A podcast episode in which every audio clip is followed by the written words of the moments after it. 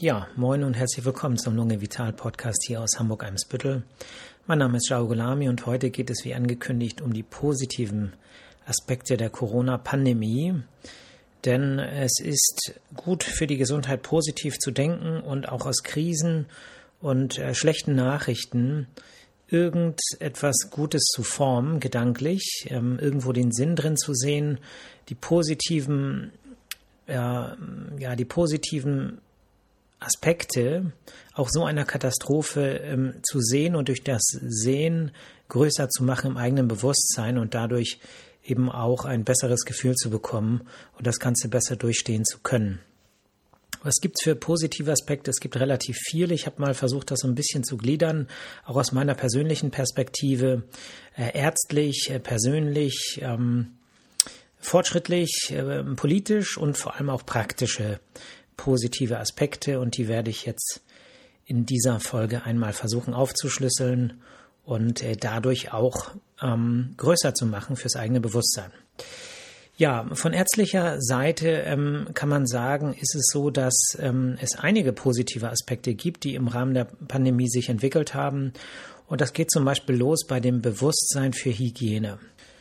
Ja, das Bewusstsein für Hygiene ist natürlich bei den Menschen schon immer unterschiedlich gewesen. Einige haben immer darauf geachtet, aber ähm, dadurch, dass äh, man jetzt so viele Maßnahmen ergriffen hat, ist das wahrscheinlich eine unwiderrufliche ähm, Veränderung auch äh, im Alltag, die, denke ich, auch nach der Pandemie bleiben wird. Äh, das Händeschütteln wird zum Beispiel an Bedeutung verlieren. Ich erinnere mich, in der Uni wurde uns beigebracht, dass die erste Beziehung, die man zum Patienten aufbaut, mit der Begrüßung beginnt per Handschlag. Und äh, das soll Vertrauen erwecken und das ist ja jetzt, muss man sagen, nach Corona eigentlich nicht mehr haltbar. Äh, der Handschlag hat mehr oder weniger ausgedient. Ähm, das, denke ich, wird auch äh, bleiben, selbst wenn Corona kein Thema mehr ist. Ähm, und auch was Nieshygiene angeht, Hustenhygiene angeht, denke ich, wird die Zahl der Menschen, die einfach so in den Raum husten oder niesen, ohne sich da was äh, vorzuhalten, idealerweise den Ellenbogen, äh, auch das wird insgesamt seltener werden. Ja, insofern ist die das Bewusstsein für Hygiene, denke ich, etwas, was sehr positiv ist und ähm, natürlich auch einiges an Umstellungen äh, da bleiben wird. Ähm, das Gesundheitsbewusstsein ist insgesamt gestiegen. Ähm, mir fällt das auf, dass ich häufig gefragt werde in der Sprechstunde, ob man denn ein Risikopatient ist für ähm, äh, Covid-19, für die Erkrankung. Und ähm, viel mehr Menschen beschäftigen sich damit, was Risiko eigentlich bedeutet. Und ähm, und das spielt ja nicht nur eine Rolle bei der Wahrscheinlichkeit, ähm, sich mit dem Coronavirus anzustecken. Das spielt auch für andere Infektionskrankheiten eine Rolle. Das spielt aber vor allem auch eine Rolle, was ähm, ja überhaupt das Risiko angeht, vorzeitig durch Erkrankungen, durch unvorhergesehene Ereignisse ähm, beeinträchtigt zu sein oder sogar zu versterben. Und ähm, was ich hoffe, ist, dass ähm, diese, dieses ähm, Verständnis für Risiko oder andersherum das Verständnis dafür, äh, möglichst kein Risiko zu tragen und dafür eventuell auch was zu tun, etwas am Lebensstil zu ändern, dass das hoffentlich bleibt und vielleicht auch übertragen wird auf andere Erkrankungsbereiche. Ja, weil wenn wir äh, genau überlegen, sind alle Risikofaktoren für die Coronavirus-Infektion Abgesehen von Lebensalter, das ist ja einfach äh, die Natur, dass man älter wird, ähm, hoffentlich äh, möglichst lange lebt. Ähm, aber die anderen Risikofaktoren sind im Prinzip Erkrankungen, die zum größten Teil durch den Lebensstil bedingt sind. Ja, ähm, Rauchen ist ja ein Risikofaktor für ähm, ein, äh, für einen äh, schlechten Corona, also für einen schlechten Covid-Verlauf. Ja, ist aber auch schlecht fürs Herz, schlecht für die Lunge, schlecht für die Haut, für die Blutgefäße und so weiter. Übergewicht ist ein relevanter äh, Risikofaktor für einen schweren Covid-19-Verlauf, ist aber genauso ein Risikofaktor für eine Herzerkrankung, Gefäßerkrankung, Diabetes, Schlaganfall etc.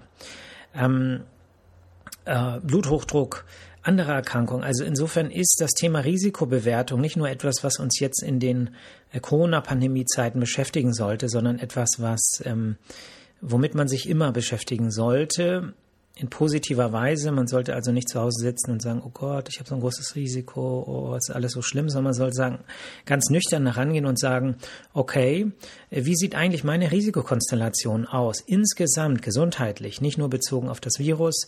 Wo habe ich vielleicht ähm, Risikofaktoren, die meine Prognose, meine Lebensqualität vielleicht im Laufe des Lebens verschlechtern? Und was kann ich vielleicht dagegen tun? Und äh, wenn man das so konkret angeht und vielleicht auch das in verschiedenen Bereichen der eigenen Gesundheit äh, mal analysiert, dann sind die einzelnen Schritte, die man in den Bereichen machen muss, meistens gar nicht so groß. Wenn man sozusagen in allen Bereichen ein bisschen was tut, ist unterm Strich der Effekt für die eigene Gesundheit zur Risikoreduktion wirklich äh, sehr groß bei wirklich minimalem Einsatz. Ähm, und insofern äh, einfach konkret werden, was das angeht. Aber in, in, in dieser Hinsicht hat die Corona-Pandemie, denke ich, schon positive Schübe gegeben. Ja, äh, das Thema Impfung ist ähm, wichtiger geworden für viele Menschen. Das erlebe ich hier in der Praxis, ähm, dass man jetzt nicht mehr die Patienten selber zum Teil ansprechen muss auf Impfempfehlungen, sondern dass man angesprochen wird, dass nachgefragt wird, ob bestimmte Impfungen möglich sind. Und das ist in dieser ähm, in diesem Ausmaß vor dieser Pandemie eigentlich nicht der Fall gewesen. Und ähm, aus lungenfachärztlicher Sicht sind es ja die drei Impfungen, äh, die eine besondere Rolle spielen. Äh, ist äh, die äh, Influenza-Impfung, die Pneumokokken-Impfung und die Keuchhustenimpfung. Ähm, und hoffentlich möglichst bald die Coronavirus-Impfung, also die SARS-CoV-2-Impfung.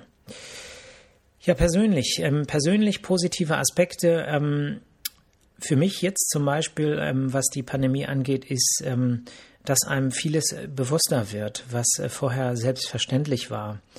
Ähm, ich glaube, es geht uns allen so, dass ähm, viele dieser der Einschränkungen, an die man sich zeitweise äh, halten musste, zum Teil halten muss und wahrscheinlich demnächst wieder in verstärkter Weise äh, auf uns zukommen, wird mir persönlich immer wichtig, oder dadurch deutlich, dass ähm, wie wichtig mir äh, Beziehungen sind, andere Menschen sind, ähm, Freunde sind, Familie ist und ähm, ja, wenn man sozusagen in der Situation ist, dass ähm, Familienfeiern, wie sie früher gefeiert wurden, zum Beispiel nicht möglich ist, dann merkt man eigentlich, was einem fehlt, ja. Und das ist vielleicht auch etwas Heilsames, was einem so die Wichtigkeit bei all dem, was man so um die Ohren hat, mit Arbeit, mit ähm, Internet und ja, allem, womit man sich so am Tag beschäftigt. Ähm, ja, da ist ja der Kopf immer relativ, ähm, ja, der läuft, ne? man, man äh, rattert, also es rattert.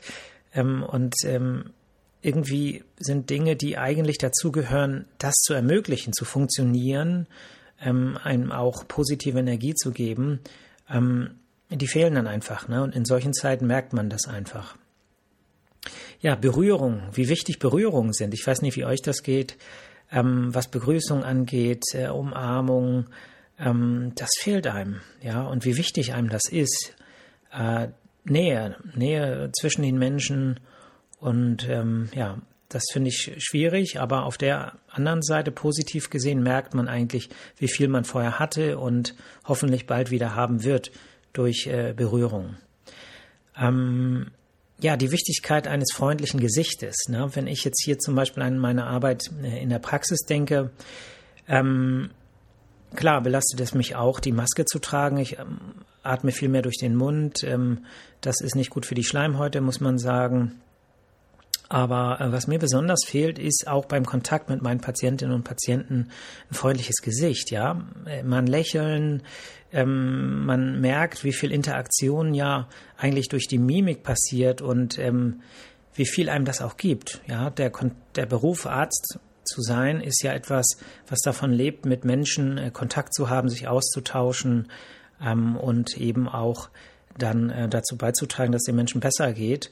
Und äh, da gehört so viel Kommunikation dazu und ähm, ja, man merkt, wie, wie wichtig einem das ist. Ne? Also negativ könnte man sagen, äh, ja, es fehlt einem, ähm, aber das ist ja eine Folge, wo es ums Positive geht. Wir wollen das Positive größer machen.